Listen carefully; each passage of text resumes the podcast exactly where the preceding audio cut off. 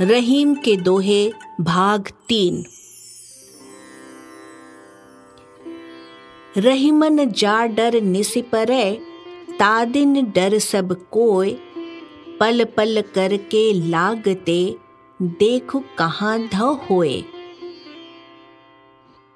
रहीम कहते हैं कि डरा हुआ या उलझनों में उलझा हुआ आदमी न रात को ठीक से सो पाता है और न ही दिन में जाग पाता है, यानी उसे कुछ होश नहीं रहता है।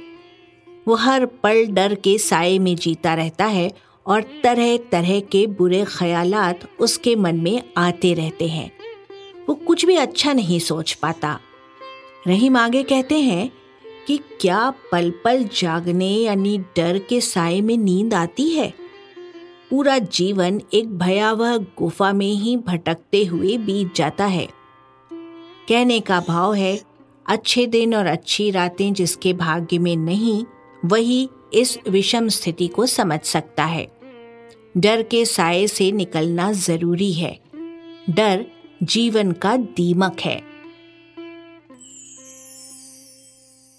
रहीमन जिहवा बावरी कही गए सरग पाताल।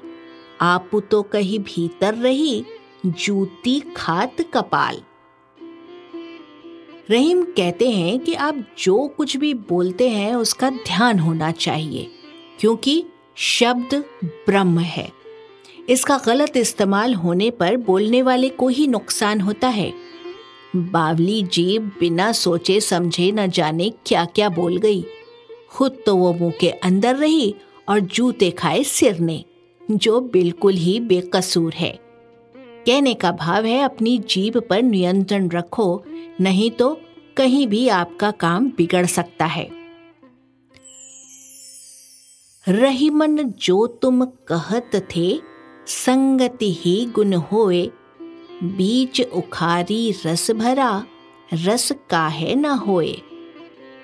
रहीम का कहना है कि लोगों का मानना है सत्संगति में बदलने का गुण होता है। लेकिन समाज में कुछ ऐसे लोग भी हैं, जिन पर सत्संगति का भी कोई प्रभाव नहीं पड़ता है।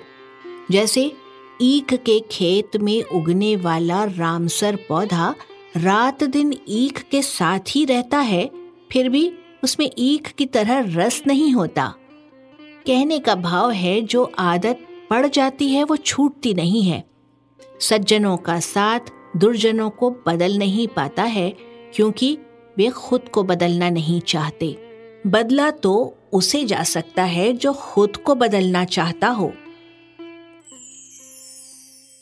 बड़े बड़ाई नहीं तजय लघु रहीम इतराई, राई करौंदा होत है, कटहल होत न राई। रहीम कहते हैं कि बड़े लोग यानी सज्जन पुरुष अपना बड़प्पन कभी नहीं छोड़ते हैं। वे अपनी विनम्रता और विनयशीलता को सदा संभाल कर रखते हैं, क्योंकि वे इन्हीं गुणों से बड़े बने हैं। लेकिन छोटा यानी दुर्जन अभिमान में चूर रहता है। रहीम आगे कहते हैं, बढ़ने की शुरुआती अवस्था में करौंदा राई की तरह ही छोटा होता है, लेकिन कटहल कभी भी राई के समान छोटा नहीं हो सकता।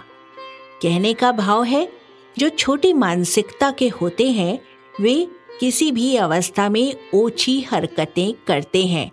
लेकिन अच्छी सोच वाले व्यक्ति, बुरे या अच्छे किसी भी हालत में हो, अच्छी बातें ही करते हैं। वे न तो मर्यादा को भूलते हैं और न ही अनावश्यक रूप से अपने लाभ के लिए झुककर ही बात करते हैं। बड़े बड़ाई न करें, बड़े न बोले बोल रही मन हीरा कब कहे, लाख टका मेरा मोल। रहीम कहते हैं कि बड़े यानी अच्छे लोग खुद अपनी प्रशंसा नहीं करते हैं और न ही बड़ी बड़ी बातें ही हाँकते हैं, क्योंकि उन्हें अपनी हद का पता होता है। विनम्रता उन्हें ऐसा करने से रोकती है। रहीम आगे कहते हैं हीरा कब कहता है कि उसका मूल्य लाखों रुपए है? कहने का भाव है, आप क्यों बोले कि आप क्या हैं? आपका कर्म आपकी प्रशंसा खुद ही कर देगा।